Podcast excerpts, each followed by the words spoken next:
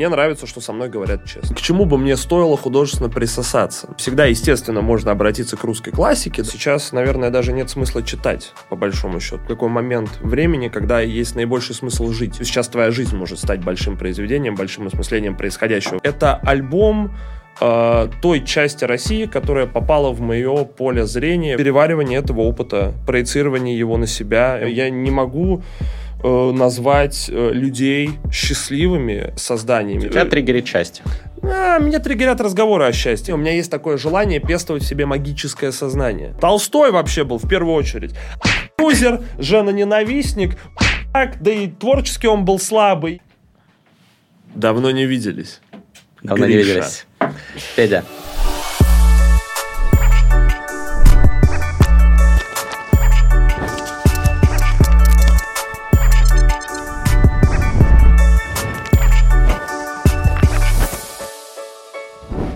Да.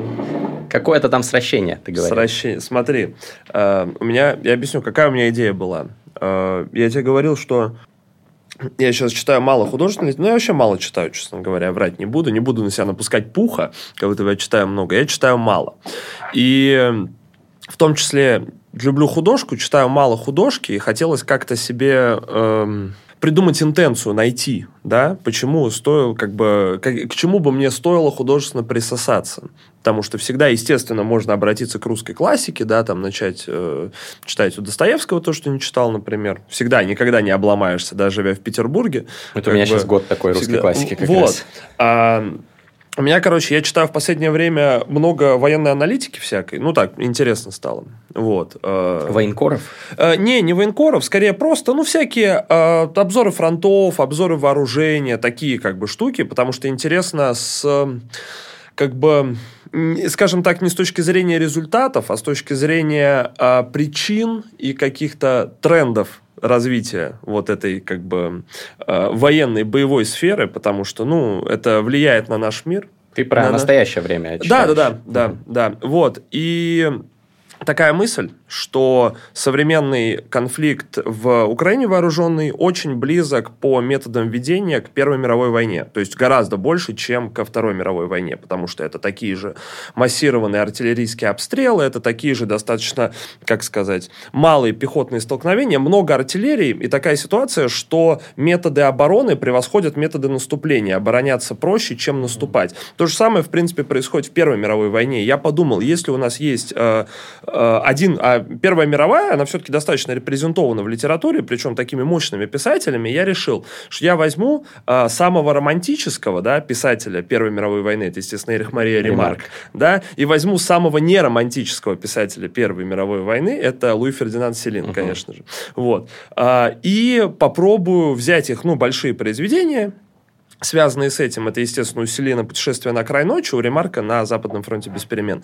И пос посмотрю, как... Они же оба солдаты, они оба служили, прошли через эту войну. Посмотрю, как у них выгля... как выглядело их восприятие войны, потому что Первая мировая война, она тоже в своем роде была невероятно шокирующей. Во-первых, мировых войн, я не припомню до этого таких прям.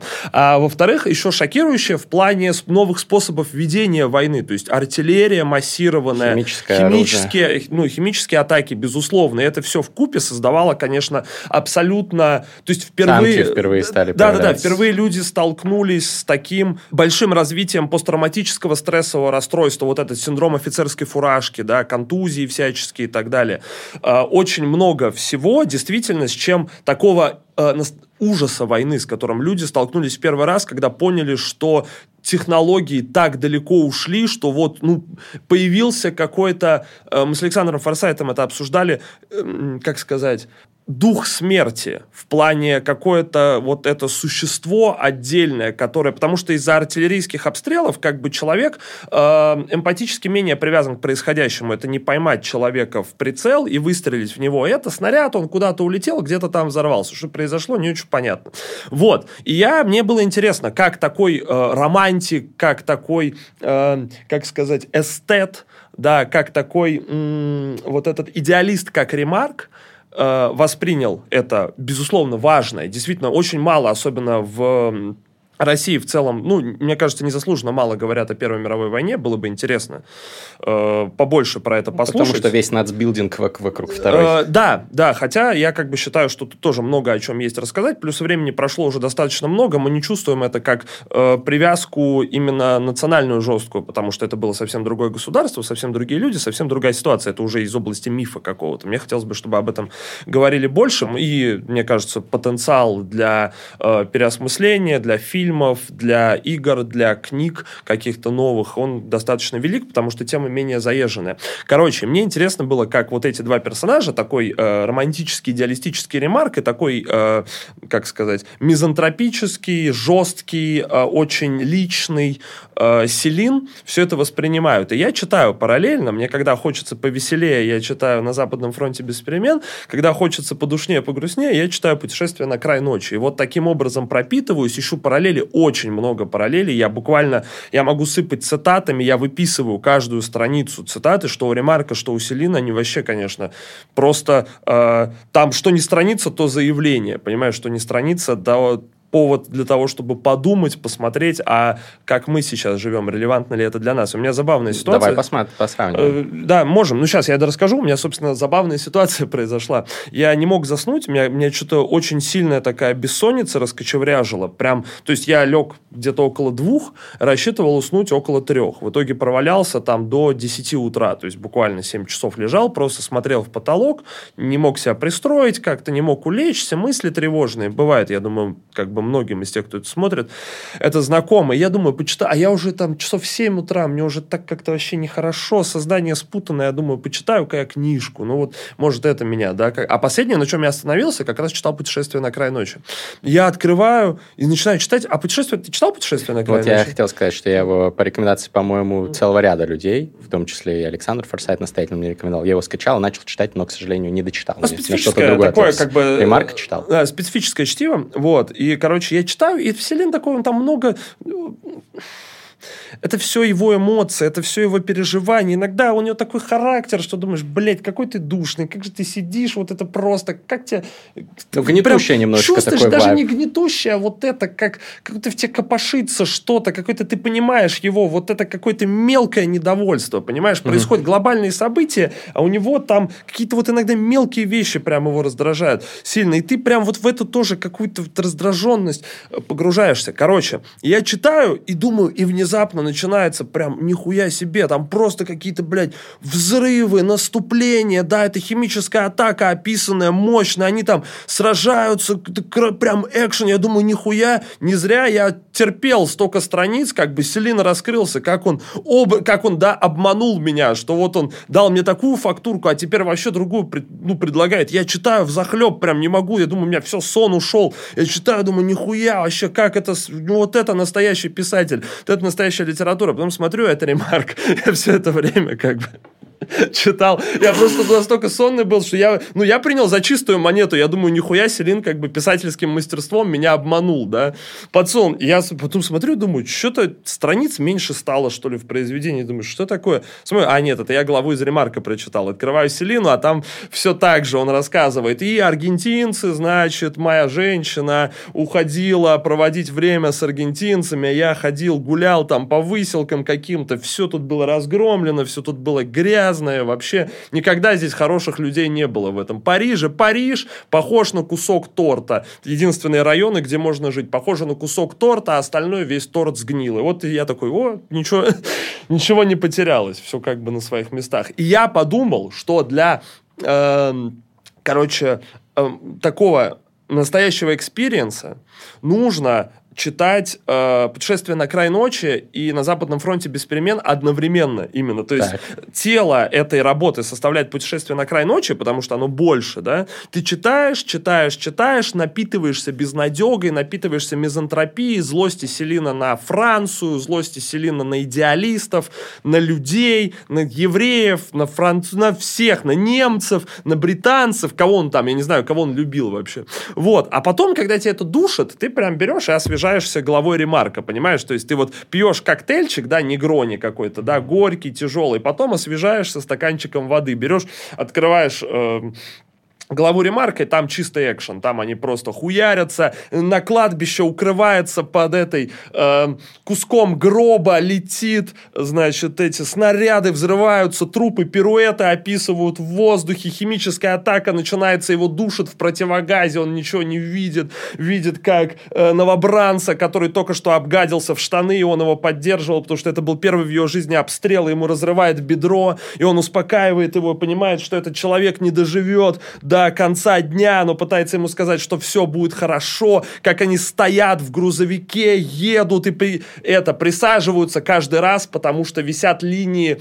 этих телефонных проводов, которые на скорости могут тебе голову отрезать, и им кричат «Провода! Внимание!» Они все присаживаются на корточки, опять привстают. Почитал, и потом к Селину возвращаешься. И он опять там ходит, мандит, что-то в дурку ложится, в Америку едет. У вообще, у Селина такие топовые эти э, всегда мотивация его такая смешная. Он говорит, я увидел, как люди идут с колонна солдат, уходят на войну, им под ноги бросают цветы, женщины платками машут. Он такой, а чем я хуже? И я тоже к ним как бы присоединился, я тоже хотел, чтобы мне бросали цветы под ноги и махали платками. Но он говорит, мы выехали из города, и цветы закончились, как бы, а все остальное никуда не делось.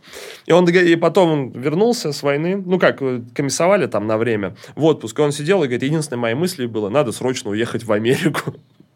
Вот, мне очень э, веселят. Э, вообще, короче, интересный опыт. Вообще, я э, напитываюсь контекстом. Мне, мне интересно, мне интересно сравнивать. Я прям вот из, это из э, последнего, из последних таких моих литературных метаморфоз, вот я прям какое-то интересное для себя что-то открыл. Вот. вот видно, очень вдохновленно рассказываешь. Это, а конечно, прикольно, потому здорово. что Потому что я тоже, я доказывал, вот Александр Форсайт не очень любит Луи Фердинанда Селина, я ему доказывал, он говорит, да, блядь, это хуйня какая-то. Я говорю, ну да, конечно, это хуйня. Я говорю, безусловно, вообще. Ну, тут Блин, надо что понимать, что советовал это... тогда? Что это... Почитай, это хуйня. Это важная хуйня. Да, это очень субъективное творчество. Но это, понимаешь, так можно сказать, что и там Толстой хуйня, например. Сейчас очень любят деконструировать Толстого. Я бы поспорил. Э, я не помню, кто Тамара Идельман этим страдает, то ли еще кто-то любит. Очень много любит говорить, что Толстой вообще был в первую очередь. А абьюзер, жена-ненавистник, мудак, да и творчески он был слабый, и свое произведение, там, «Война и мир», да, свой магнум опус он тоже ненавидел. Поэтому тоже можно сказать, что хуйня, и причины для этого есть, но это важная хуйня. Вот и Селин тоже, ну, это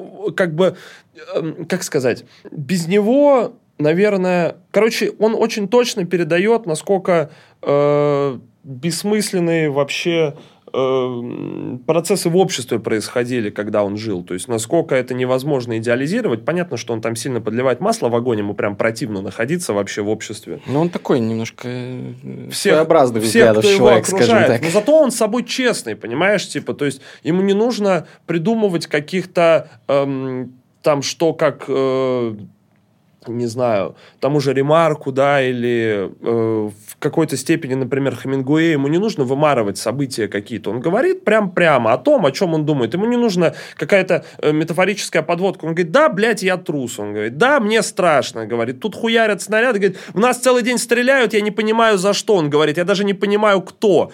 Что я им сделал? Говорит, что я этим немцам конкретно сделал? За что они так со мной обходятся? Он говорит, да, я хочу там сбежать, но я не могу, говорит я страдаю от этого. Нас отправляют в бесполезную разведку каждый день, каждую ночь, и мы едем в темноту. Он говорит, я не знаю, что в этой темноте будет. Да, немецкий снаряд, э, патруль, э, смерть, жизнь. Я просто, я не понимаю, что я еду. Я еду в точку, которую мне назвали, которой там нет. Я никогда не, вер... не приеду, я просто разворачиваюсь с рассветом и еду обратно. И говорю, что ничего не нашел. Зачем я здесь? Ну вот, я как бы он честно, я не думаю, что особенно в это же идеалисти, это же идеализм, это же еще до постмодерна далеко до Второй мировой войны, это модерн, это э, радикальность, это вот идеализм, вдохновленность, и в таком э, обществе с таким посылом говорить о том, что ты трус или что ты дезертир или что ты не патриот, это, ну, я считаю, что это определенный как бы подвиг по отношению к себе, скажем так э, с точки зрения Селины, что мне нравится, что со мной говорят честно. Мне кажется, там есть элементы постмодернизма, mm. и как бы он же Я все-таки появился да. и, и до этого. Мы можем назвать его пре-постмодерн? Ну, это уже вопрос Кстати, нормально, это вот мне понравился Михаил Елизаров, я у него смотрел лекцию недавно про собственно, постмодерн. И он там разделяет, вот, это, кстати, важное разделение, хотел его озвучить, вот обсудить Давай. с тобой. Э, собственно, понятие постмодерн и постмодернизм. Постмодерн – это явление, а постмодернизм – это его как бы отголосок, да. эхо, да, осмысление. То есть, когда мы говорим, наверное, все-таки будет правильно сказать постмодерн, чем постмодернизм. Ну, мне есть... кажется, пост постмодерн это эпоха постмодерна. Она вот началась уже скорее вот как раз после Второй мировой войны. А постмодернизм как э, течение, мне кажется, он э, предшествовал эпохе. Просто какие-то пред... предвестники эпохи постмодерна были, которые помогли сконструировать а, вот а, такое художественное направление, в котором, например, происходит деконструкция, там, что такое хорошо, что такое плохо, там, герои, деление на черное-белое, там, и так далее, ну, и многие там художественные приемы. Мне кажется, это как вопрос, что появилось первее яйцо или курица. То есть можем ли мы считать э, эти, как сказать, призвуки э, постмодерна в симфонии модерна? Можем ли мы считать их все-таки э, началом течения? Нет, ну, просто Улис, безусловно, постмодернистский роман. Он написан сильно раньше эпохи постмодерна. Вот, например, об этом. Мы можем, как сказать, понятно, что, ну, но не имея мысли о постмодерне как о течении, смогли бы мы отнести его к постмодерну. То есть э, он включен в течение только когда появляется феномен. До да, сформирования феномена это просто что-то другое. Как бы ну вот, это например, разность. пока еще вот, например, когда говорят про метамодерн, а, никто не понимает, даже кто говорит об этом. Ну, я, например, не понимаю. Может, кто-то, конечно, понимает. Вы посвятили вот. же прошлое терминальное чтиво обсуждению У нас было, да и много с кем я обсуждал. Антон Долин тоже там в книжном челе. Ну, он там что-то немножко надушнил. Без дисреспекта. Антон, конечно, крутой чел. Вот.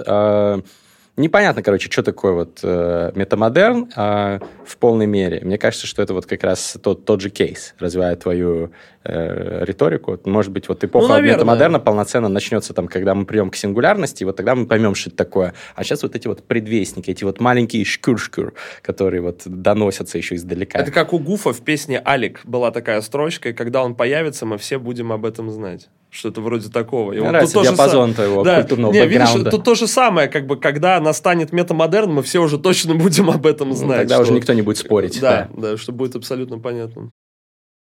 На днях мы с Катериной и с нашими животными переехали в дом в горах за городом в Алмате. Топлю тут каждый день камин, закупаем недостающую мебель, обустраиваем быт, топим иногда баню. В общем, полный кайф. И очень кстати, что мне отправили на тестирование матрас Дельта от Blue Sleep. Это пружинный матрас для любого типа кровати высотой 19 сантиметров. Верхний слой в нем состоит из кокоса и обеспечивает жесткость и прочность, а наполнитель из пенополиуретана и независимого пружинного блока – мягкость и комфорт. Вообще, конкретно этот матрас считается идеальным вариантом для людей с проблемными спинами или тех, кто предпочитает не супер мягкую, а более жесткую поверхность для сна.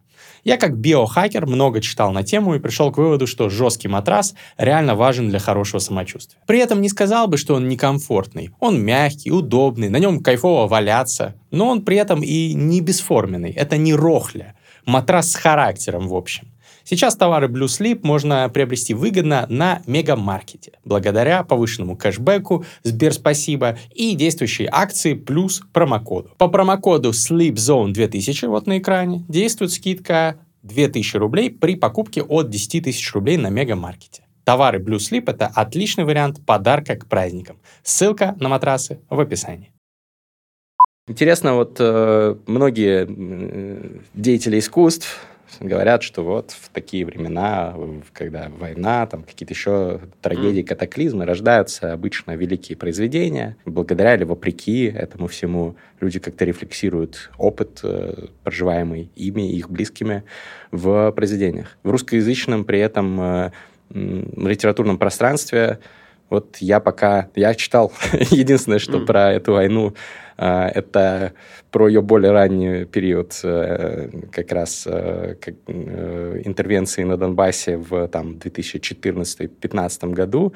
Захар Прилепин некоторые не попадут в ад, по-моему, называется книга. М. Он же был у меня на книжном челе в свое время. И, А, не э, помню, я подарил, пропустил, кстати, это подарил э, эту книжку, да, я прочитал. Мне, кстати, ну, я радикально не э, приветствую взгляды Захара Прилепина, но мне с художественной части, с художественной точки зрения понравилось, неплохо. Но вот интересно, какие будут написаны и написаны ли уже великие произведения об этой войне?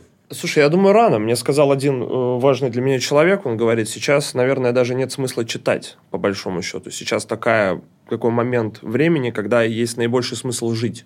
То есть ты сейчас проживаешь то, о чем люди будут писать потом. Поэтому, не, безусловно, это как бы не, э, не в пользу того, что нужно там перестать э, получать новые знания, да, или какие-то новые впечатления, но просто к тому, что стоит обратить внимание на то, что происходит вокруг тебя, потому что прямо сейчас, да, творится что-то, о чем потом долго будут рассуждать. То есть это какой-то все-таки определенный, э, не знаю, насколько он переломный, я не политик, я не геополитик, я как бы не могу э, заглянуть в долгосрочные процессы, потому что у нас очень много людей, которые любят этим заниматься, любят гадание на кофейной гуще, какое-то вангование, что сейчас, сейчас, сейчас, вот это, вот это, вот то. Обычно они не оказываются правыми, да, история всегда преподносит свои сюрпризы. Поэтому э, горизонт планирования сжался, но при этом есть э, как бы возможность реально, то есть ты можешь почувствовать нерв эпохи буквально, буквально живя, просто буквально делая свои ежедневные дела, взаимодействие с людьми. То есть как будто бы сейчас еще не время для больших произведений, которые осмысляют это. То есть сейчас твоя жизнь может стать большим произведением, большим осмыслением происходящего, вне зависимости от того, каких взглядов ты придерживаешься. Ты можешь, э, взаимодействуя с социальной группой своих единомышленников, например, почувствовать э, тот или иной социальный слой изнутри, будучи его частью. Поэтому как будто бы сейчас вот это время жить. Как это время влияет на тебя и на твое творчество, на тебя как творца? Сейчас попробую объяснить.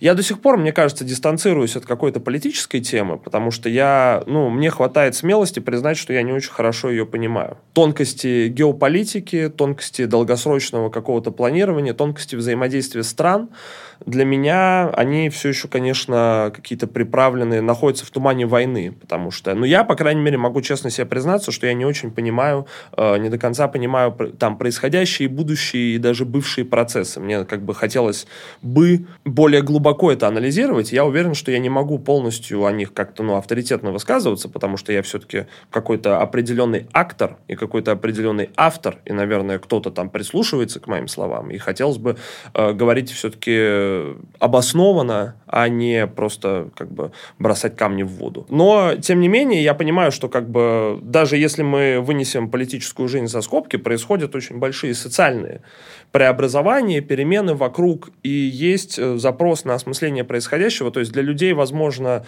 э, гораздо больше, гораздо, например, более жизненно и интересно обсуждать не там вопрос выделения э, бюджета Украине, какие-то там тонкости нижней палаты парламента США, что они там приняли, не приняли, да, как бы не совсем понятно. Вот цены на яйца, да, например, ну, понятно, что которые опросы- растут, им обсуждать гораздо жизненнее. Опросы Поэтому- это, да. вот, от этого уже абсолютно, конечно, никуда не сбежать. Видно, что происходят социальные, экономические перемены. О них как бы э, хочешь, не хочешь, но, мне кажется, немножко малодушно, наверное, не рассуждать о них вообще. Вот, поэтому...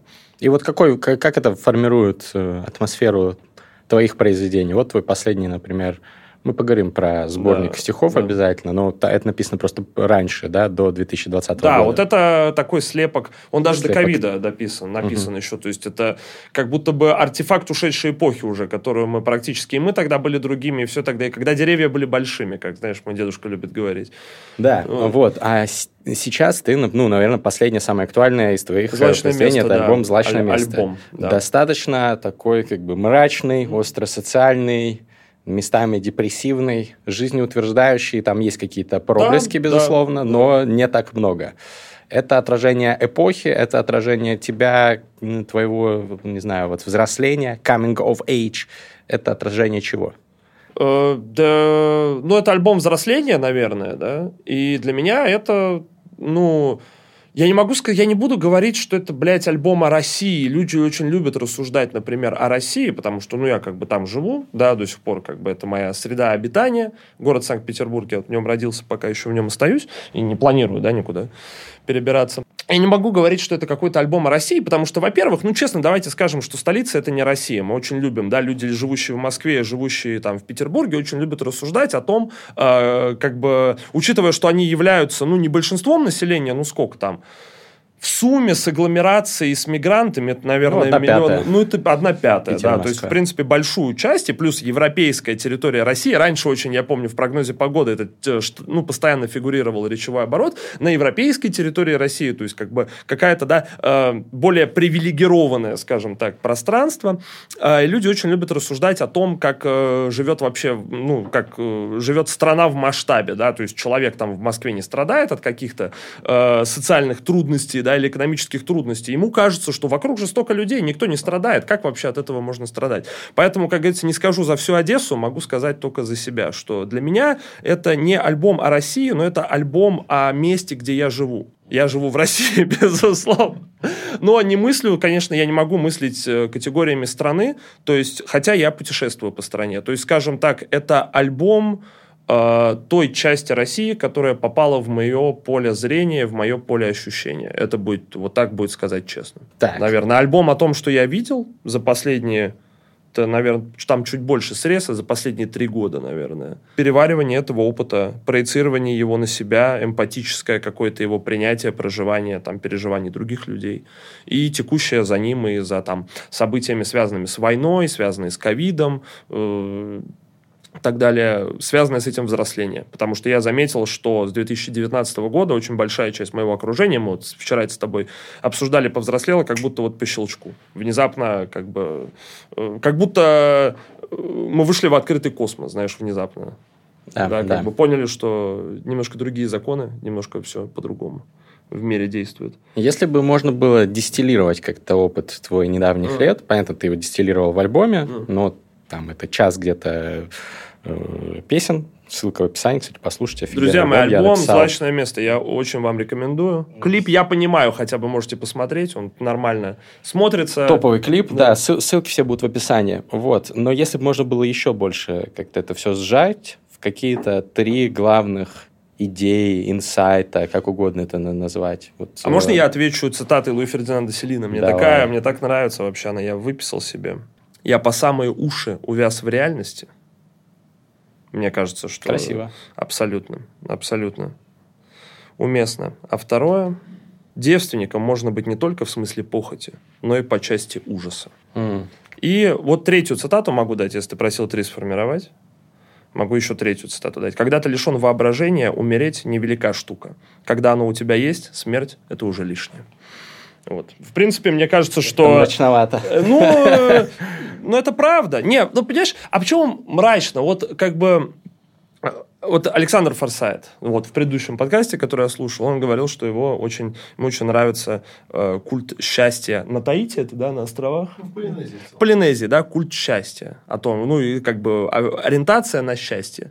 Э, Безусловно, наверное, это рождает какие-то плюсы, потому что счастливый человек более продуктивный, счастливый человек меньше страдает, и как бы вообще у счастливого человека все лучше. Но я, ну, как бы, мне кажется, жизнь вообще сама, ну, цивилизация, которую мы построили, она мрачная достаточно.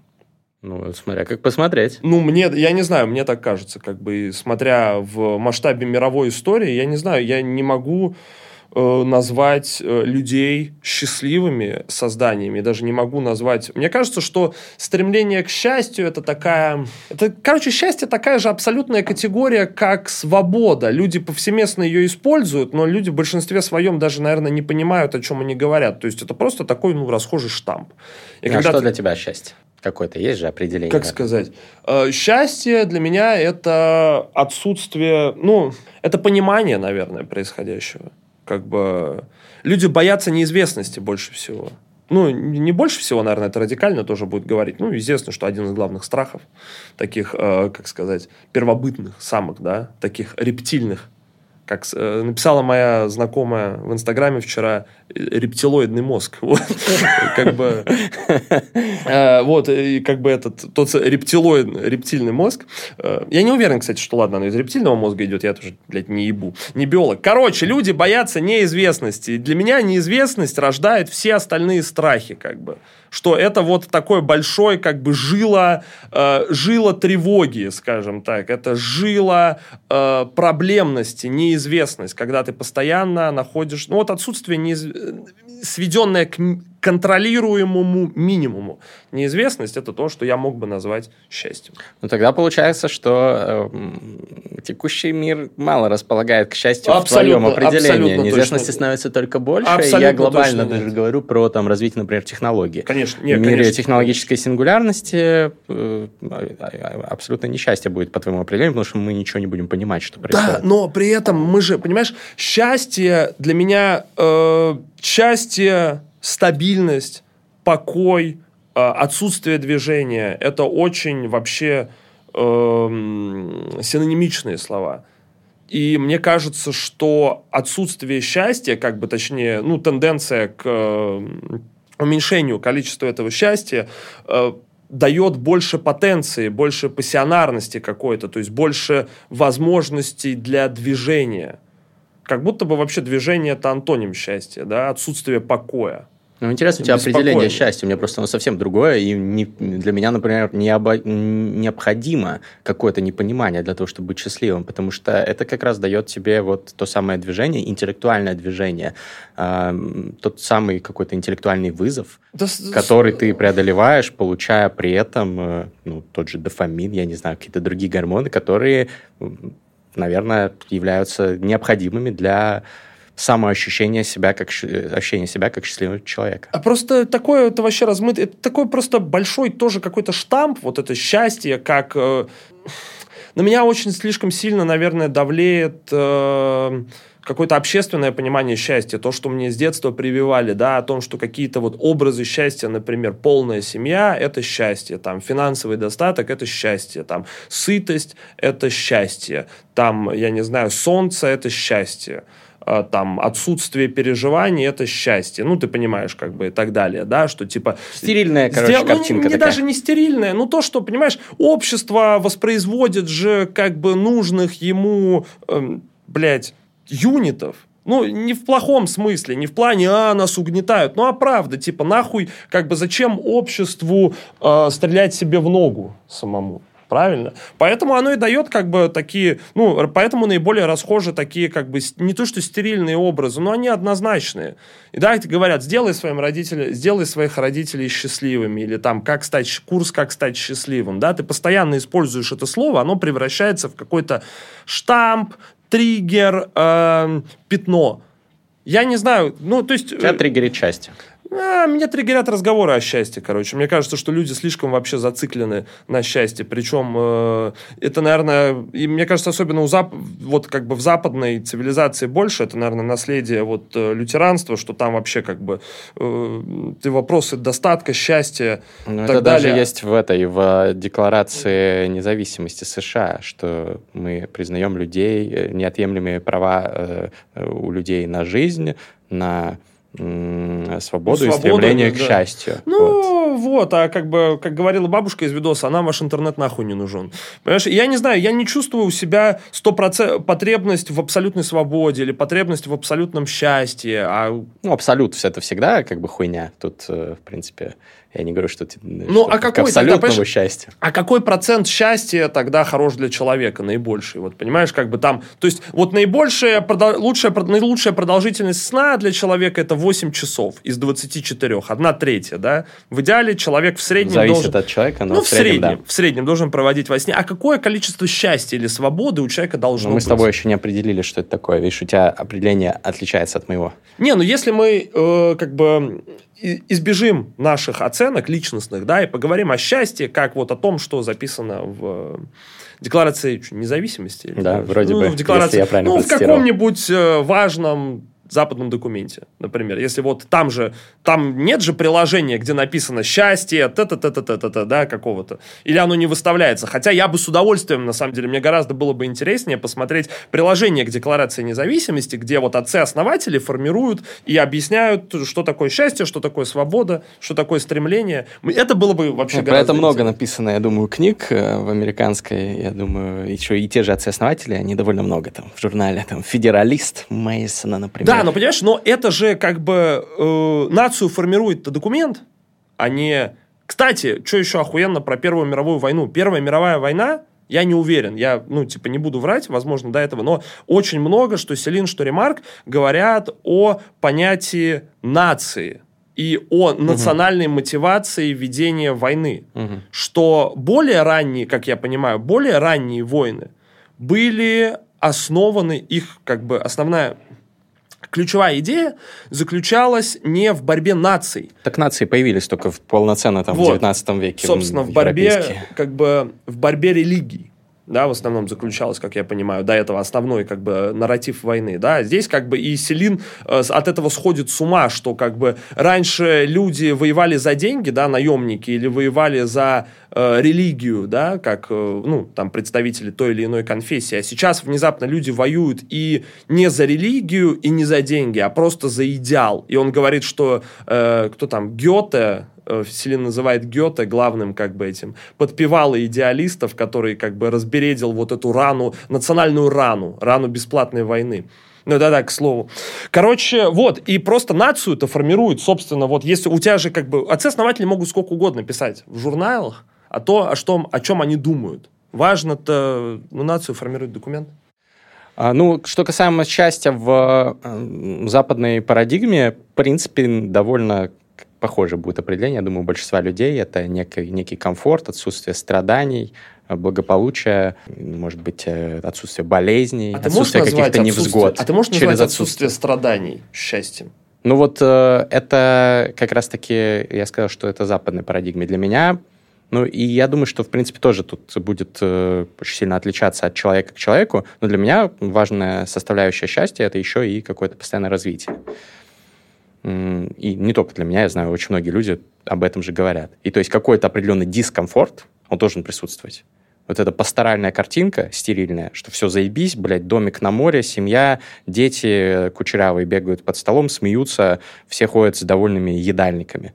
Это круто, это должно быть, я считаю. Но должен быть еще какой-то челлендж, какое-то вот развитие. Какая-то, вот если это тишь, гладь, благодать и вот полная stillness, вот это вот полное спокойствие, не, отсутствие движения, о котором ты сказал, мне кажется, это не, это не счастье. Это какая-то утопия, которая, ну, ни к чему хорошему, мне кажется, не приводит, если ты психически здоровый человек. Нужна какая-то динамика, какое-то вот что-то, какая-то червоточина, в которую ты проползаешь. В, э, Шку-шку. Да. Э, А вот, Грег, а вот ты материалист? а, что такое материалист в твоем понимании? Ну, человек, который постулирует э, примат материи над разумом, собственно. Разум это тоже матери- материя. Вот Э, это устаревшее с точки зрения современной науки, просто я поэтому, поэтому и спросил, что, что такое материализм. Сейчас не, не очень... Не, Не, очень, ну хорошо, э, давай, ладно, попробуем сформулировать более, как бы, я мало подумал сейчас. Вообще, мне нравится, вот как Kanye West делает. Там известный... именно есть- из того, есть- что он не, делает? ну, на самом деле, про- ну, Ну, много чего про- практически все. Я считаю, что это э, один из Великий важнейших... человек. Я, я Да. считаю, что это один из важнейших людей нашей эпохи, и люди пока до конца не понимают, что даже его какие-то уебищные, некрасивые, неправильные поступки, это на самом деле как бы просто проеци- спроецированные настроения, глубинные настроения в обществе, скажем так, которые как бы Канье существуют. Уэст как камертон. Ну, э, не то, что даже как камертон, а как вот этот, как лакмусовая бумажка. Вот. В обществе. Что, кстати, на самом деле, вполне возможно, подтвердят будущий э, электоральный цикл в США. Мне кажется, может Я подтвердить. думаю, Илон Маск с Канье Вестом будут там сражаться. тезис. Было бы хорошо, интересно. было бы хорошо, если бы они дрались в прямом смысле. Вместо Цукерберга в Колизее. Я думаю, что ради Кани Веста могут э, снять. А, вот, и Кани Вест, он когда задает сложный вопрос, он, вот там есть известный рилс, где он, типа, молчит и сидит. Ему накидывают, он говорит, я должен подумать. Типа, не требуйте от меня моментального ответа, я должен подумать. Вот я подумал плохо, наверное, это действительно, да, такое как бы устаревшее определение, вот эта дихотомия э, материи и разума. Скажем так, э, материалист для меня это человек, который э, существует, эм, как сказать, мысль и нарратив которого существует в тварном и в фактическом больше, чем в трансцендентном, скажем так. Блять, вот опять буду доебываться, извини, но Ну да. что, где грань между тварным и трансцендентным? Собственно, в определении. Ну, то Как есть... бы э, трансцендентное... Ты, ты, ты через сейчас божественную парадигму тра- э, тварной сейчас будешь Нет, говорить? тварный, или я через... имею в виду, типа, ну, хорошо, давай скажем, ты, э, ты находишься больше в том, что лежит в пределах реальности, чем за ее пределами. То есть ты признаешь ли ты вообще существование чего-то за пределами реальности? Я считаю, что все э, содержится в пределах реальности. Тут, э, не знаю, может быть, ты хочешь ска- сказать мне, что я за там, материальные ценности или за духовную, Э, условно Не-не-не, говоря? я не об этом, естественно, я понимаю, но это тоже, это ложная дихотомия. Это на ложная дихотомия, но понятно, что я не, ограни- не ограничиваюсь. В этом смысле я не материалист. Смотри, но ты признаешь, что все существует в пределах реальности, но при этом, если ты как бы... То, твоя, точка восприятия, твоей точкой восприятия является твое человеческое сознание, соответственно, вся реальность твоя тоже является человеческой, то есть является относительной. То есть все, о чем ты говоришь, вписывая... Началось. Не, Человек, ну подожди, все, о чем ты говоришь, все, о чем ты говоришь, вписывая в понятие реальности, оно же, ну, это только человеческая реальность. Я осознаю, Да. смотри, я осознаю ограничения своего восприятия. Я почитал достаточно книг про нейронауки и э, пообщался с достаточным количеством экспертов, чтобы понимать, что человеческий мозг суперсложная, гениально организованная система, но имеющая свои ограничения. Я понимаю, что мое восприятие реальности и восприятие, восприятие любым человеком реальности имеет свои ограничения. Считаю ли я поэтому, что существует что-то вне нашего восприятия в реальности? Скорее всего, да. Скорее всего, есть какие-то вещи, которые мы можем, не можем понять. А, Считаю ли я, что эти вещи не существуют в реальности? Нет, я думаю, что это тоже реальность. Реальность это не то, что мы можем обязательно помыслить. Это, может быть, мы что-то не можем помыслить, но это все равно реальность. Э, ну хорошо, вот ты признаешь примат воли над гормонами, например, да, над э, какой-нибудь... Я сейчас как раз Да, начал вот. читать книгу новую Роберта Сапольски «Determined». Книга называется, ну, ее, не знаю, не перевели, наверное, еще на русский, недавно вышла, про отсутствие свободы воли. Вот он до этого еще в своей книге «Behave», э, вот она как раз переведена на русский, не помню как, э, здесь будет вот обложка. Он довольно э, интересно рассказывал про разные феномены, в том числе вот э, э, феномены того, как там в нашем мозге зачастую решение принимается до того, как мы сами его думаем, что приняли, и, и довольно много уже экспериментов на эту тему есть. А вот в новой книге он прям углубляется в эту всю движуху, и, как я понимаю, я еще только начал, не дошел до этого, обосновывает э, отсутствие свободы воли, но говорит, что это при этом все норм, ни- ничего страшного. Вот, и я, насколько мне известно, это не... не безоговорочный консенсус ученых, но очень большой процент ученых, которые занимаются вообще принятием решений, э, вот, э, нейронауками, связанными вот с прикладными, с какими-то вот бихевиоральными штуками, бихевиоральной экономикой в том числе и так далее, а, они говорят о том, что да, на самом деле лимиты того, насколько наша свобода воли вообще распространяется, они крайне малы, вот, как говорится. И, и, и тут уже вопрос э, э, в том, э, ну, что мы понимаем, опять-таки, под свободой воли. Я слишком много придираюсь, Ну, возможно, к в терминам, но- проблему свободы воли. Вот что самое. Ты до того, как даже начал это озвучивать, я подумал, что действительно мы сидим такие на умнике, пытаемся нащупать, да, собственную концепцию, собственное какое-то пространство спора, а потом оказывается, что в нас на самом деле говорят архетипы каких-то спорщиков, да, которые существовали задолго до нас. Да, да. всю жизнь, да, люди об этом рассуждают, и мы просто упираемся в еще одну такую вечную проблему, вот, да, есть ли жизнь после смерти, да, там, есть ли Бог, есть ли у человека свобода воли. Да. Вот один из тоже вопросов. И мне кажется, вот здесь вот как раз э, и находится наше расхождение. И твой, что- твой вопрос был э, ко мне... Да, да. Не, вот, наверное, можно тогда это гораздо проще можно сформулировать. И опять же, вот это типа дихотомия там материалистов, материалистов-идеалистов, например, оно менее релевантно. Действительно, признаю, вот тоже хороший вопрос для людей, э, зрителей. Можете написать в комментарии, признаете ли вы существование у человека свободной воли или не признаете. Вот, а я- я- Давайте, и вы можете это обосновать, если у вас есть какие-то аргументы, как бы... Да, с удовольствием почитаем. Сюда вообще с кайфом. я Давай сказал. за лучший комментарий подарим твою книжку. Э, да, да, да. Вот кто лучше всего за свободу а воли как, задвинет? э, не, как, э, А мы выберем просто, который нам больше всего понравился. Слушай, а давай мы поступим тогда таким образом. Мы выберем три лучших Ага. и рандомно одному человеку подарим, например, вот э, лонгслив трезв, как Ага. у тебя, одному подарим книжку, одному подарим что-то от тебя. И в случайном порядке как бы кто-то из них что-то получит, чтобы у нас был... Ну, не бывает иногда, знаешь, ты видишь, что и то, и то хорошо как бы по-разному. Мгм. Вот, поэтому я бы хотел, чтобы была больше выборка. Давай там за три, вот три лучших, самых обоснованных э, взвешенных и интересных комментария на тему свободной воли будут от нас премированы. Блин, а что от меня подарить? Ну, какой-то, скажи, секретный подарок. Потом Секретный подумаешь. подарок, вот, все, договорились. подумаешь, А да. Я э, закончу отвечать. Я, у меня нет позиции какой-то по вопросам свободы воли, потому что я понимаю, как рационалист, что там все зависит от э, от э, исходных данных, которые там постоянно обновляются. Может быть, будет какой-то новый эксперимент, который покажет, что все как бы хуйня, на самом деле вот по-другому. И я тогда скажу тебе, я считаю, что вообще свободы воли нет, или считаю, что все-таки она есть. У меня нет какой-то вот жесткой позиции, и мне кажется, это вообще э, недооцененный в современном обществе недооцененная опция не иметь позиции по какому-то вопросу, в котором Согласен. ты... Не, я полностью согласен. Вообще, мне кажется, что это на- надо нормализовать. И не то, что как бы заставить всех не иметь позиции, но как бы донести людям, что не иметь позицию по какому-то вопросу. Иногда это ок, это- да. да не то, что даже иногда, в большинстве случаев это ок, потому что люди, очень мало людей, которые могут э, одинаково хорошо проработать и быть авторитетными, экспертными в сразу нескольких сферах, например. Да, безусловно. Но э, мне кажется, что глобально это не сильно э, влияет, есть она или нет. Мо- мои э, там принципы, ценности от этого не изменятся. А почему ты спросил про это? Да, мне просто интересно. Не, потому что, потому что мой разум... Короче, я, собственно, к чему это все вел? Ты вот говоришь, что ты как рационалист, а мне с годами начинает казаться все больше, что я начинаю пестовать в себе... Я, точнее, у меня есть такое желание пестовать в себе магическое сознание.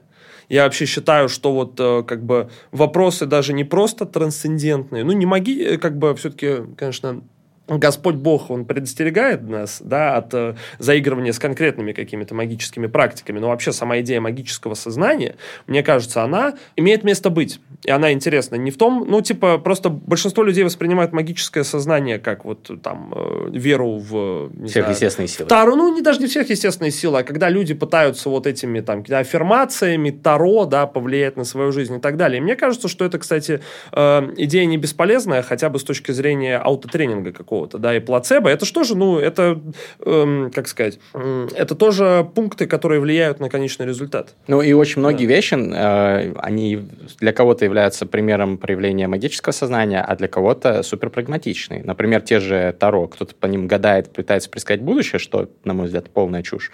А кто-то использует их как, как инструмент юнгианского психоанализа. И через эти архетипы э, анализирует вообще, что у него происходит в голове, как ему лучше поступить, исходя из водных, не гадая на кофейной гуще, условно говоря, а рассуждая от того, что вот, э, какие у него настоящие, например, желания. Ну вот, и, это например, может помочь. И, например, таинство Таро, я считаю, что как бы э, его нельзя разрушать, нельзя сли- слишком сильно его рационализировать. Все-таки должен быть у него какой-то, э, как сказать, флер э, таинственности, флер магичности, Ну, потому того, что я считаю, да, как-то, я да? считаю, Мгм. что это как бы Ну, может быть, просто может быть, усиливает да. его эффект. Поэтому я считаю, что какая-то доля трансцендентного в жизни, она все-таки э, должна быть, да, какая-то доля, э, какую-то долю своего разума точно нужно отвести на рассуждение, осмысление того, что как бы лежит за пределами объективной для тебя реальности. То есть порассуждать о вечном, порассуждать о странном, порассуждать... Я согласен. Я как бы, я Всякие считаю, что это психоделические вообще- опыты и да. так далее, это все в ту же копилку, на мой взгляд. Вот. Ну и мы с тобой сошлись в итоге, что как бы видишь, мы согласны. В итоге. Вот, вот и поговорили. Вот. И слава богу, и э, слава богу, и все хорошо. Вот, и я к тому, что как бы у меня много, много моих мыслей, оно лежит вот э, там вот.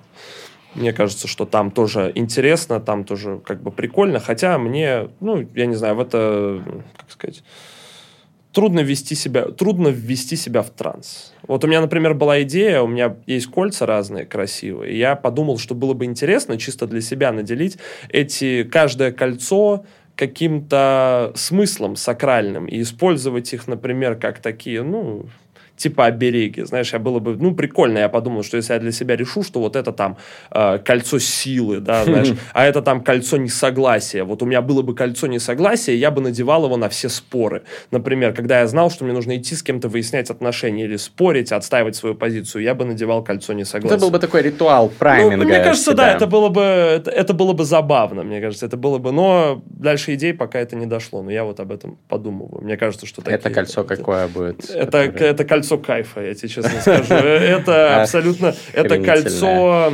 которое, как сказать, манифестирует нашу ежедневную победу того, что мы продолжаем существовать. Я думаю, вот так вот. Это кольцо, оно такое, это физичное, блядь, оно-то вот это жрущее, понимаешь, но в хорошем смысле, как бы наполняющее. Это, это первая ступенька пирамиды Маслоу. Вот она, запечатленная в кольце.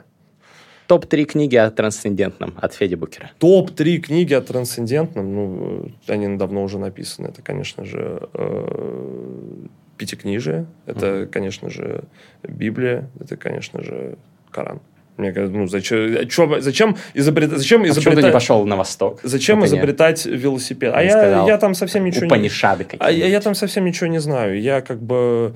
Видишь, я родился чуть позже, чем, да, там это в 90-е было как бы в бытовом смысле популярно, да, прикалываться по всяким восточным практикам. Я, мне кажется, родился слишком поздно. Я вообще думаю о том, что мы Ты же... в 90-е родился. Ну, смысле, я... а, ну, тогда как было бы, да, рано. я был... Меня тогда интересовало другое. Меня тогда интересовало, как из напальчника плюнуть черноплодкой посильнее. Вот. Там как бы пью, чтобы остался след такой красный.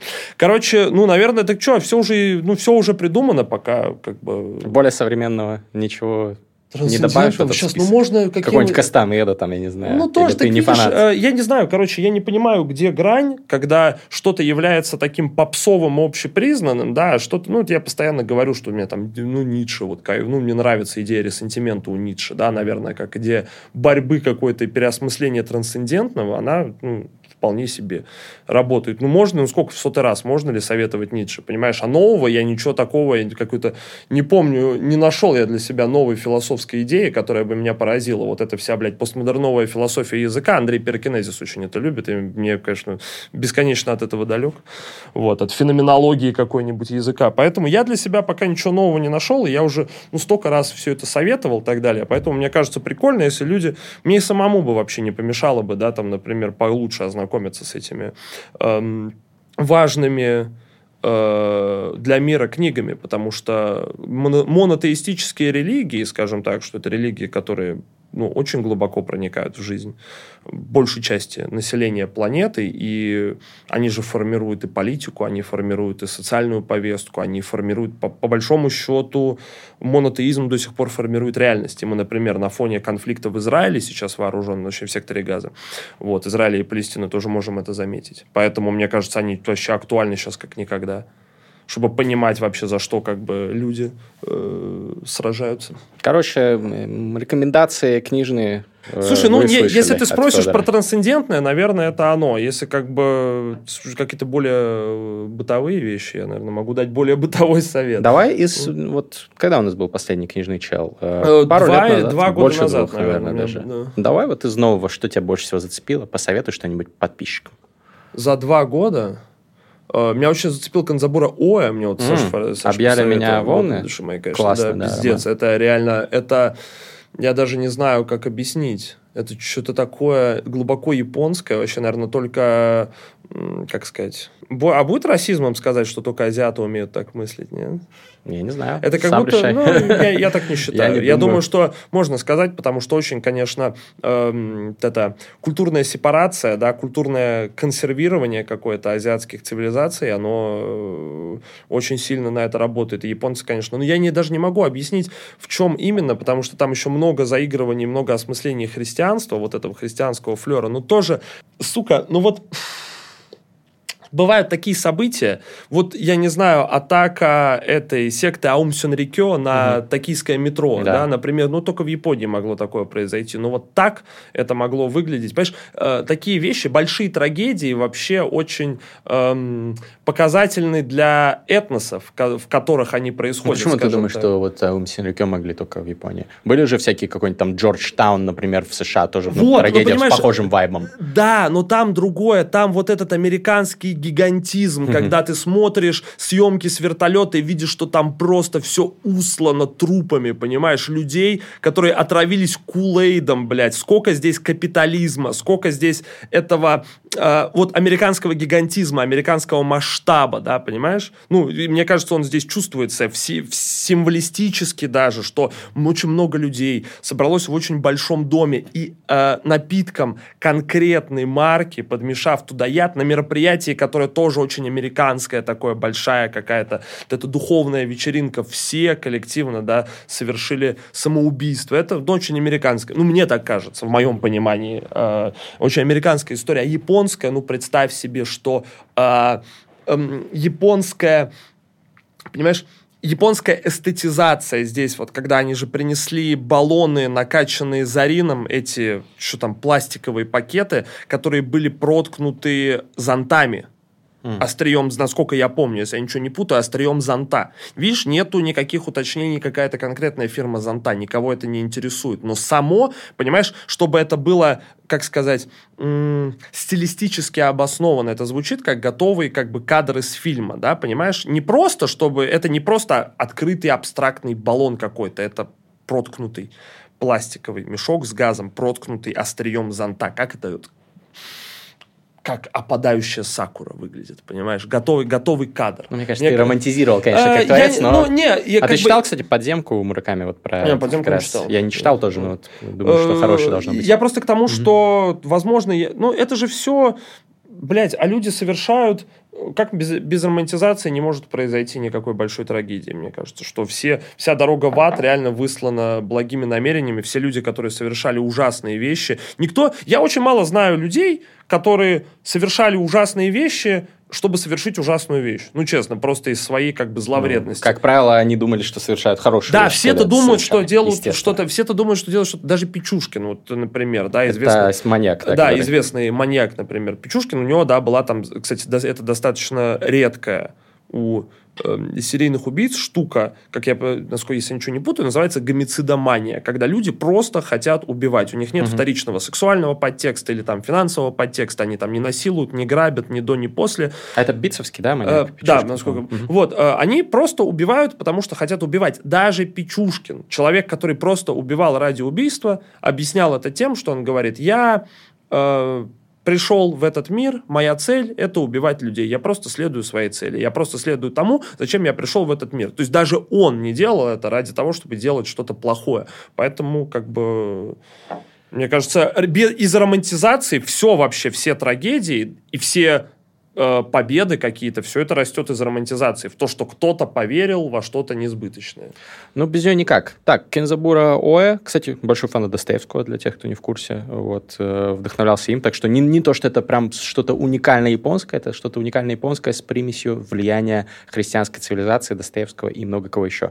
Кто еще? Э, приколол меня очень сильно Э, Кормак Маккарти, такой угу. американский классик, да. я у нее читал «Дорогу» до этого, кстати, могу, я советовал, по-моему, ее уже. Самое пессимистичное произведение на свете, вот тоже, ну, Очень типа, классное, да. Такую вообще, такую махровую, понимаешь, тонкую, вот, типа, такую мощную тоску, наверное, мог написать только представитель такой, как бы, э, радикальной нации, как э, как американцы, мне кажется. Не, ну, я, может, я преувеличиваю, но все-таки здесь она прям всепоглощающая. Мне трудно представить, что ты читаешь, у тебя в каждом, блядь, э, во в каждой детальке сквозит безнадега. Меня это так впечатлило. Вот, у него есть его главный роман, называется «Кровавый меридиан». Ты прочитал? Э, да, это, короче, ну, я его практически закончил, мне там основной достаточно большой, мне осталось чуть-чуть, я потихонечку к нему иду, потому что сейчас у меня, видишь, ты это, кстати, твой совет, что ты говорил мне, что можно читать несколько книг одновременно, в этом ничего плохого нет, я перестал себя винить за то, что я, например, что-то не дочитываю, вернусь к этому позже. Когда буду к этому готов, ну, большую часть, типа там, большую часть этого романа я преодолел, а он про эту, как бы, как сказать, про противостояние индейцев, с, собственно, американскими колонистами, получается, и так далее. И там э, многие говорят, что это вот э, я не могу, я не знаю, как этот э, временной период называется в американской истории, чтобы точно его как-то ну, описать, но я читал видел определенное количество мнений, что это лучший роман вот об этом периоде, да, противостояние именно с индейцами, и что его не экранизируют исключительно, есть такое, ну, видел такое мнение, что его не экранизируют исключительно потому, что он э, очень натуралистичный, он там очень много какой-то бессмысленной жестокости абсолютно, очень много вот этого пренебрежения к от людей к людям. Но хороший. Э, вот тоже такой он какой-то несколько магический. Какие-то там вот есть эти вайбы. В общем, Ага. мне... Кровавый меридиан. Кровавый Он у меня в Меридиан- списке, я планирую да. прочитать. Ну, Кровавый- это такой считается одним из величайших романов американских современных. Ну, удивительно. Great American Novel. Это такой. удивительно вообще, потому что он... э, Это э, роман, который ничего хорошего не говорит об э, Америке. А вот они так. молодцы, что они умеют так. Ну, видишь, но как бы все равно... И все равно любят свою страну, гордятся ей, но при этом вот гордятся и такими Ну, романами. Могу понять. Не канцелят их Э, авторов. Да, с другой стороны, как бы я бы не узнал, наверное, о нем. Вообще, американская, как, как это не смешно, кажется, что как будто вся э, поп-культура, да, подчинена абсолютно американскому влиянию, при этом э, какие-то американских классических писателей очень мало кто знает, и вообще американские классические, ну, э, литературные произведения, их не так уж и много в мировом дискурсе. Я думаю, об что, этом вопросе. что, в принципе, сейчас мало кто читает литературу второй половины 20 века в мире. Ну, Поэтому наверное, но в все равно... основном не- как бы на слуху там 19 век, условно говоря, романы, а, или там начало 20-го, но не вторая половина 20-го. Ну, блядь, чтобы узнать, кто такой Кормак Маккарти, надо приложить определенные усилия. Хотя, как бы, это, ну, ебать мощную вообще. Вот, и, ты ебать какая литература, а ебать какой стране, да, ебать какой культуре. И почему-то надо... Эти слова бы, надо на обложку. Ебать, какая литература. Вот, почему-то как бы надо очень сильно это искать. То есть гораздо проще узнать, что «Гражданин Кейн» — это самый великий американский фильм, чем узнать, что там «Кровавый меридиан» — это одна из самых великих американских книг. Что еще? Это Канзабура. О, что-то меня еще, что-то... А, у, интересный мне, если так переключаться на Россию, классную мне тоже этот Коля Редькин подсунул книгу, называется «Ложится мгла на старые ступени», но я не помню, кто ее написал. Какой-то автор, я не видел, чтобы он где-то еще мелькал. Здесь вот будет Э, график. Да, я могу посмотреть, если интересно. Хотя, ладно, я лучше не буду доставать телефон, чтобы, как бы, видишь, это частота эксперимента, что я помню, что я читал вообще. Э, Это такая э, штука, там чувак родился в в какой-то не очень э, объятой цивилизациям части позднего СССР.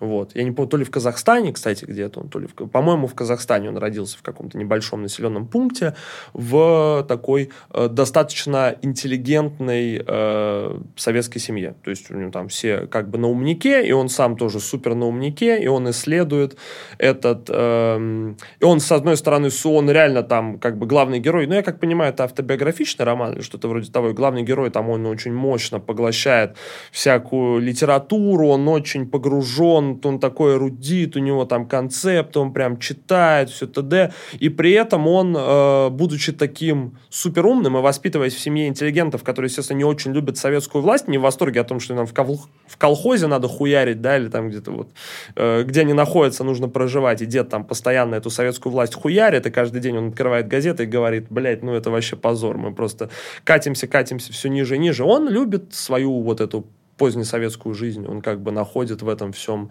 интересы, и красоту, и романтику, и это для меня открыло э, как не смешно, учитывая, что я живу в России, я не так много знаю о советском быте, особенно вот о временах застоя, например, да, о которых там особо... Я не помню, чтобы кто-то и много говорил. Все любят говорить там про эпоху Сталина какую-нибудь, про ранний Советский Союз, да, там про это мало сказано. А здесь я прям прочувствовал такую какую-то вот эту застойную теплоту, да, теплоту, когда ничего не происходит. Интересно прям вообще. Такое русское произведение, так вообще приятно это читать. Такое какое-то... Ну, в общем, я бы советовал, если есть люди, которым интересна русская культура, или которые репрезентуют себя, да, хотя не то, ну, да, как русские, да, наверное, как россияне. Если вы себя чувствуете таковым, то почитайте, вам, наверное, будет приятно. Мне было очень приятно. Вот. Наверное, вот такие, мог бы, из того, что последнее вот мне вспомнилось, что меня прям реально так тронуло. Что я выписывал там цитатки, прям сидел, хуярил. за Круто. Спасибо за рекомендации. А, пожалуйста, это вот то, что как бы я, че- то, чем я могу вас приколоть. А так, ну я мало, я мало-мало читал, к сожалению. Еще прикольно этот. Мне понравился у Дугина книжку читал, угарную очень. Называется что-то поп-культура и признак эпохи или поп-культура и знаки эпохи. Прикольная очень вообще. Там у него Дугин занимается тем, что он, короче, какие-то уже эти поп-песни, блядь, начала нулевых, которые я даже не знаю этих поп-песен, но он их э, берет э, название и какую-то описывает в них проблематику, какой-то там скрытый контекст. Ну, сидит просто разгоняет какую-то шизуху, что это не просто там э, э, Ирина Салтыкова, да, что-то хуярит, а у этого как бы есть глубокие экзистенциальные корни. То есть Ну, вот это Путин читает. Ну, я думаю, что... я Или думаю, хочется, что... чтобы он Моргенштерна разобрал и инстасамку. Э, Слушай, ну было бы интересно, кстати, можно попросить. За деньги, э, да. Александр Гелевич, если вы это смотрите, давайте, пожалуйста, второй раунд. У вас еще есть как бы порох в пороховницах. Я думаю, что вам есть э, о чем поразмышлять. Э, просто я не знаю, может, это Сурков читал, да, там, когда придумывал свои какие-то концепции. Ну, мощная, она очень... э, это такой привкус, блядь, э,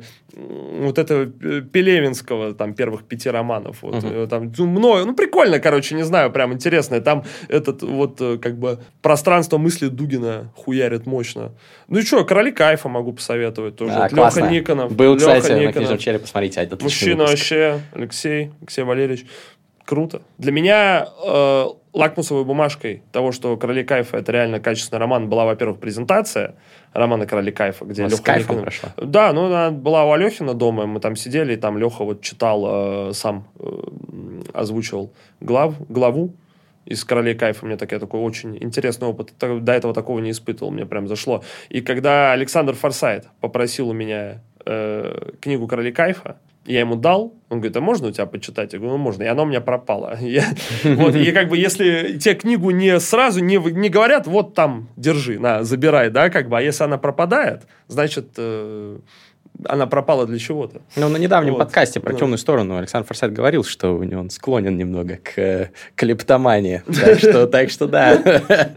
Видимо... Вернул. Не, главное, нет, это безусловно. А, вернул, вернул. Fake news, извините. Все, это ложный, это был навет, донос. Да, вот эти я бы мог точно посоветовать. Я тебя поздравляю с выпуском сборника. Спасибо, но я Всем- надеюсь, что когда это выйдет, мы уже, да, он уже будет в продаже. Друзья мои, сборник стихов, мой первый сборник стихов. Привет вам из мира э, другого, который вы уже, наверное, забыли, что он когда-то был. Вы поглощенный дум-скроллингом, вы поглощенные собственными страхами, вы поглощенные объективной бездной реальности, в которой вы живете, и ее последствиями, которые на нас накликал капитализм, как некоторые считают. Ничего себе. Вот, в общем, вы, люди, которые, с которыми мы делим одну реальность, вы должны помнить, что была еще другая реальность. Реальность до э, 2019 года. И, собственно, вот этому сборник посвящен. Так получилось, что это стихи, которые я писал с 2015 или 2014 года по 2019. Потом я начал ее издавать, и очень долго конс- консервировался этот процесс издания. Поэтому это вот привет из э, артефакта из совершенно другого мира. Это как э, когда-нибудь ты найдешь... Капсула времени. Не, найдешь... Да, капсула. Когда-нибудь ты найдешь в старой куртке эту медицинскую маску А, маску. и с ностальгией э, будешь держать ее в руках, поправляя бронежилет. Вот. Так, э, так, э, ВКонтакте очень любили это, там, э, это, это высказывание. Вот это, я считаю, такой же артефакт из э, другого мира. Бутылочная крышка в мире Fallout. Классные Вот. стихи, мне очень нравятся. Всем советую, ссылка в описании. Так что, а друзья мои, да, два, два прочитай. года назад вы спрашивали, два года назад вы спрашивали, вот теперь можете оценить. Твердая обложка, здесь что есть? Здесь есть, во-первых, э, на форзации иллюстрации. Иллюстрации сделаны мной, я их сделал самостоятельно. Здесь репрезентовано то, что беспокоило Федю Букера в период с 2016 по 2019 год. То есть примерно пять лет назад меня интересовали вот эти вещи, они тут и нарисованы. Пацаны и женщины. Э. Пацаны, женщина, смерть, Здесь- сушняк, город, похмелье, все тут. э, Вот, очень, тут есть э, текст непосредственно, есть иллюстрации, которые э, сделала для меня замечательная Екатерина. Вот, вы можете их оценить, пожалуйста. Здесь много вообще дизайна, с которым мы, мы старались работать э, э, визуалом, вот, поэтому здесь как бы...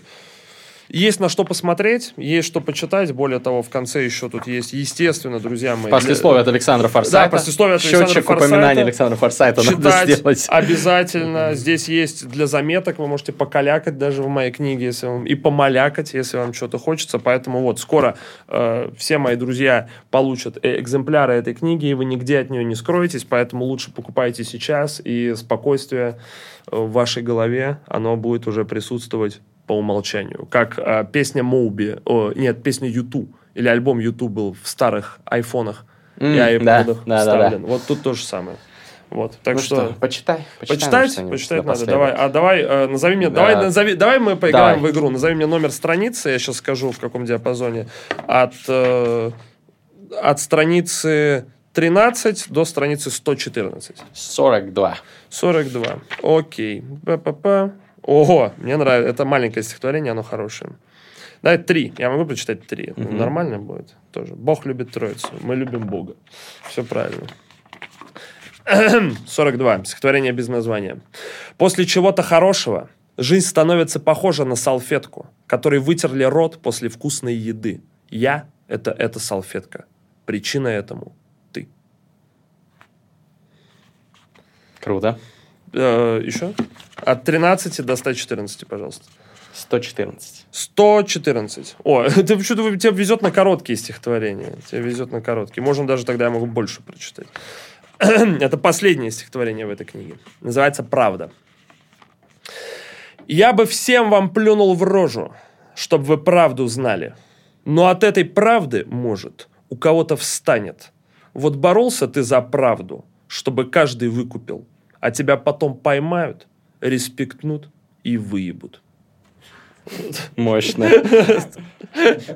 Давай, от 13 до 114. И давай 13. 13? О, хорошо. Это, это раннее. Это я маленький еще писал. Но ты заметишь смену э, содержания небольшую. Называется «Голоса притона». Шумный притон голосит на весь дом, как стоголовая мразь. Меня встречают кивком, ладонью, хлопком по спине. Это значит, что можно упасть и остаться перезимовать. Этот жуткий январский вечер стужа бьет в окно, ищет кто одинок, чтоб хватать, целовать и искалечить я один. Хотя нас миллион, всех таких однобоких и пьяных от гашиша, от вина и от той, что не ждет с платком у океана, в новой хате и в старой одежде. Все одно, я гуляю, как дома. Обними меня жадно и нежно и скажи, мы с тобой не знакомы. Успокой меня в череп контрольным, задуши все мечты в колыбели. Убаюкай, совсем не больно. Мой скелетик под песни метели. Это мне было лет 22, наверное. Я думаю, что так, видишь. Красиво. Могу еще одну, да? Давай, давай от Да. себя уже одну. От, Как- от себя, каким вот может, ты бы кто-то еще закрыл? хочет назвать? Александр Форсайт. От 13 до 114. Давай 27. 27. Кон- Конечно, конечно, конечно. Надо стрим такой делать. Ого! Э, Отличное стихотворение. Э, Называется, стихотворение называется «Белград, август 19 года. В баре, где я влюбился в девку за стойкой бара, но ее не оказалось на смене, и мне слегка паршиво». Это 19 год. Да, это мы вместе ездили. Это когда мой день рождения. Мы Да, твой, это в твой день рождения написано, кстати, Офигеть, да. классно. Расскажи это в камеру зрителям, и мы сделаем концовку. такую. Друзья мои, это стихотворение написано в 19 году, 5 лет назад, 5, 4 года назад или 5 лет назад уже Почти получается. пять. Почти 5 лет назад, в день рождения Григория Мастридера в баре, как назывался бар, никто не помнит? Я не помню. В баре на, рядом с рестораном «Едно место» в городе Белград, Сербия. Вот. Ну, ты можешь понять, в, вы можете понять, в каком состоянии мы были на этом дне рождения, вы можете понять, насколько он удался по содержанию этого стихотворения.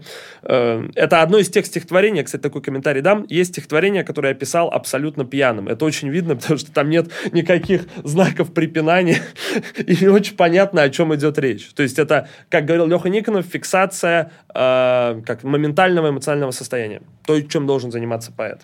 У меня пасть саднит от бухла, у меня голова Комната кружится, жечь все вокруг внутри себя, чтоб горело дешевое мужество, укусить эту жизнь в морду, перегрызть ее, как собака. Я мешаю любовь с болью, пью до дна и иду нахуй.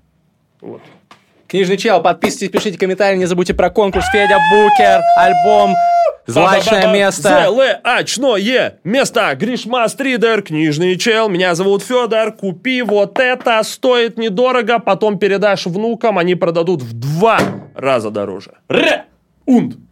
Обнял, целую, пока-пока.